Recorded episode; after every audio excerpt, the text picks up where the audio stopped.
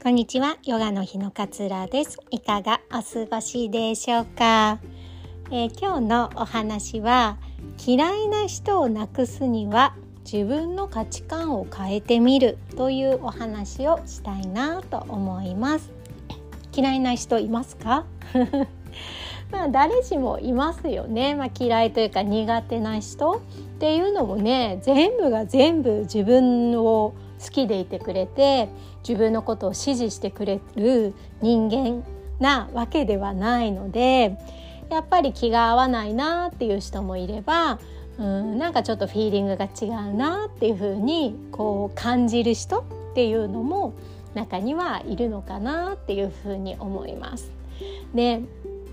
嫌いな人を例えば嫌いな上司がいてこの上司どっかいなくなんないかな？もうほんと嫌いなんだよな。なんかああいう細かく部下のことチェックするところとか本当に嫌だ。なんで部下のこと信じてあげれないんだろう。もうほんと細かすぎて嫌だって思ってたりしますよね。ああやだこういう細かい人って。ですごいもうその上司と合わなかったからもういっそのこと会社辞めちゃおうって思って会社を辞めたとしてもまたねその細かい人っていうのは現れる可能性があるわけなんですよ。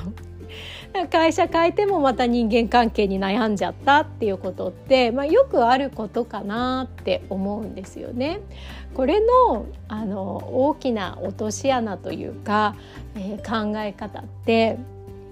細かいの嫌だなっていうこの自分の価値観を変えていかない限りどこに行ってもそういう人に当たることっていうのはあり得るわけなのでこういう人嫌なんだよなっていう人とこう人間関係を築きたくないなこういう人とはなるべくこう避けたいなっていうふうに思っていたとしても出会っちゃうかもしれないんですよね。で特になんかの嫌だなって思っている人のことって気になりません？嫌だなって思ってるんだから気にしなければいいのに嫌だな嫌だな嫌だなってやっぱ意識が強くそっちに向いていってしまうからもう気になってしょうがないんですよ。で違うところとかも発見してあやっぱり嫌だみたいにこう思っちゃうだ気になっちゃうことってやっぱ意識がそれだけ強くそっちに向かってしまっていることなんですよね。だから本当に嫌ならやっぱり無関心 でいることが一番こう楽な状態なんだけれどもやっぱ気になっちゃうんですよ。人間って面白いですよね。そうだからこそやっぱ自分の細かいのこの細かい性格嫌なんだよね私どちらかというと大雑把だしどちらかというといろいろこう人に任せるのが得意だから細かく指示してきたり細かく見直されたりするのすごく嫌なんだよねっていうやっぱこっちの価値観を変えていかない限り問題はこう永久にクリアにならないっていう状態になってしまうんですよねむしろもしかしたら引き寄せてしまうかもだからこそなんでその細かいところが嫌なんだっていうところにこう気になって気になって気になってしまうのかっていう自分の思考に対して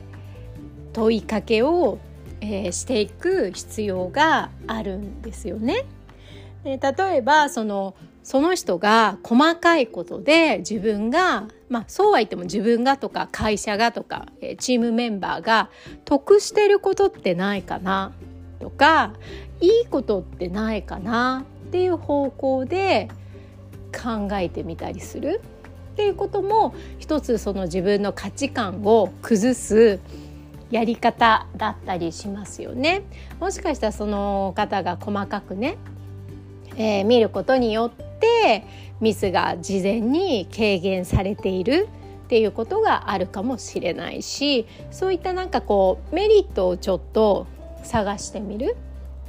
細かくチェックすることでこう規律が守られているっていうこともあるかもしれないし細かくチェックすることで事前にこうミスが軽減されて仕事がスムーズにいくみたいなことがもしかしたらあるかもしれないし、その可能性を見ていくって感じですよね。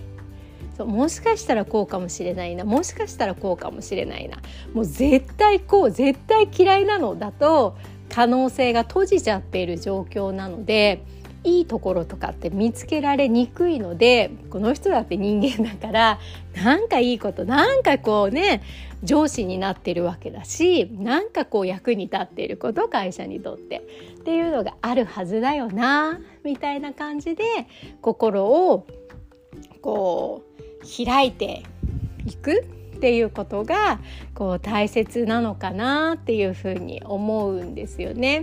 なんかあのそうそう細かいことのその裏側の部分をねそう見える、うん、見る癖みたいなのができるとあ今まで嫌だなって思ってたけど、まあ、ちょっと得してることもあるかこの人が女子で みたいなところを、えー、探ってってあげると自分のね気持ちもこうちょっと緩まってくるようななんかねそんな風にできるかなと思うんですよね今まではその細かい細かい細かいうわイライライライラやだっていう自分の思考でもこれずっと抱えつける抱え続けるのってもう明らかにストレスじゃないですか。ね、で転職してももしかしたら同じ人に会うかもしれないっていうのであればやっぱり自分の方の捉え方を変えていくことでその人がもう嫌いな人でなくなる、まあ、ちょっと苦手とかかもしれないけれどももう嫌いもう本当に嫌なのっていう人からちょっと捉え方を変えるだけで変わってくるのだとしたら人間関係が変わってくるはずですよね。自分の嫌いな人が自分の捉え方一つで変わってくるかもしれない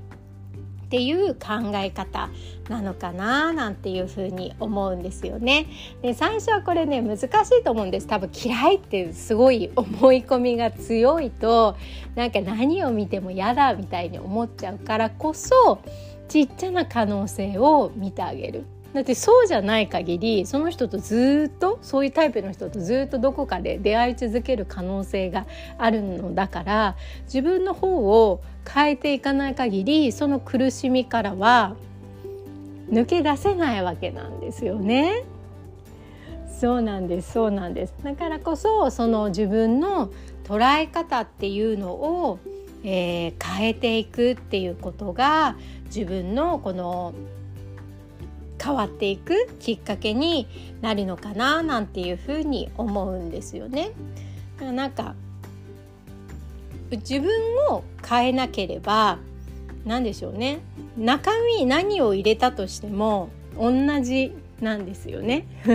だからこそ自分をこうしっかりと捉え方を見つめ直していくっていうことで嫌いな人がいなくなってくる。っていうことなんだと思うんです。嫌いな人がいるからもうやめるとか 嫌いな人がいるからもう付き合わないとか。で考えるのは簡単かもしれないけれども多分それってその場しのぎのね、やり取りになってしまうからこそ自分の思考を変えることにチャレンジをしてみる。だってそれで変わったらなんか自分の何でしょうね。モチベーションって変わりませんか？自分の思考で今まで嫌いと思ってた人を見え方が変わることによって仕事がやりやすくなったとかなんか少し感じ方が変えることができるようになったっていう自分の力自分の意識の持ってき方によって変えることができるっていうのが一度体験できるとそれって多分大きな自信になってくると思うんですよね。今後の人間関係に対しても。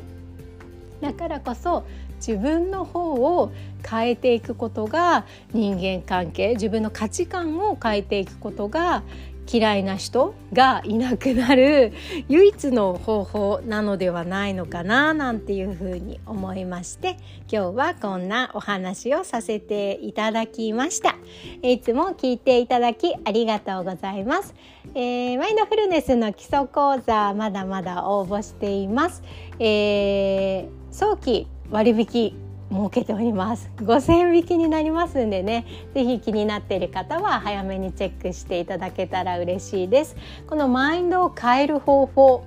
も一緒にねいっぱい学んでいきたいというふうに思っています。自分の思考自分の価値観自分の概念が変わっていけば人生はもっともっと楽しくもっと自由にもっと楽に生きられる。これは私がね身をもって実感していることなので、まあ、自分の経験も含めてね、えー、たくさんの学びを伝えていきたいなっていうふうに思っております。このポッドキャストの概要欄にも URL 貼っております。あとホームページにもね掲載しておりますので是非気になる方はチェックしてください。では今日もあなたらしい穏やかな一日どうぞお過ごしください。さようなら。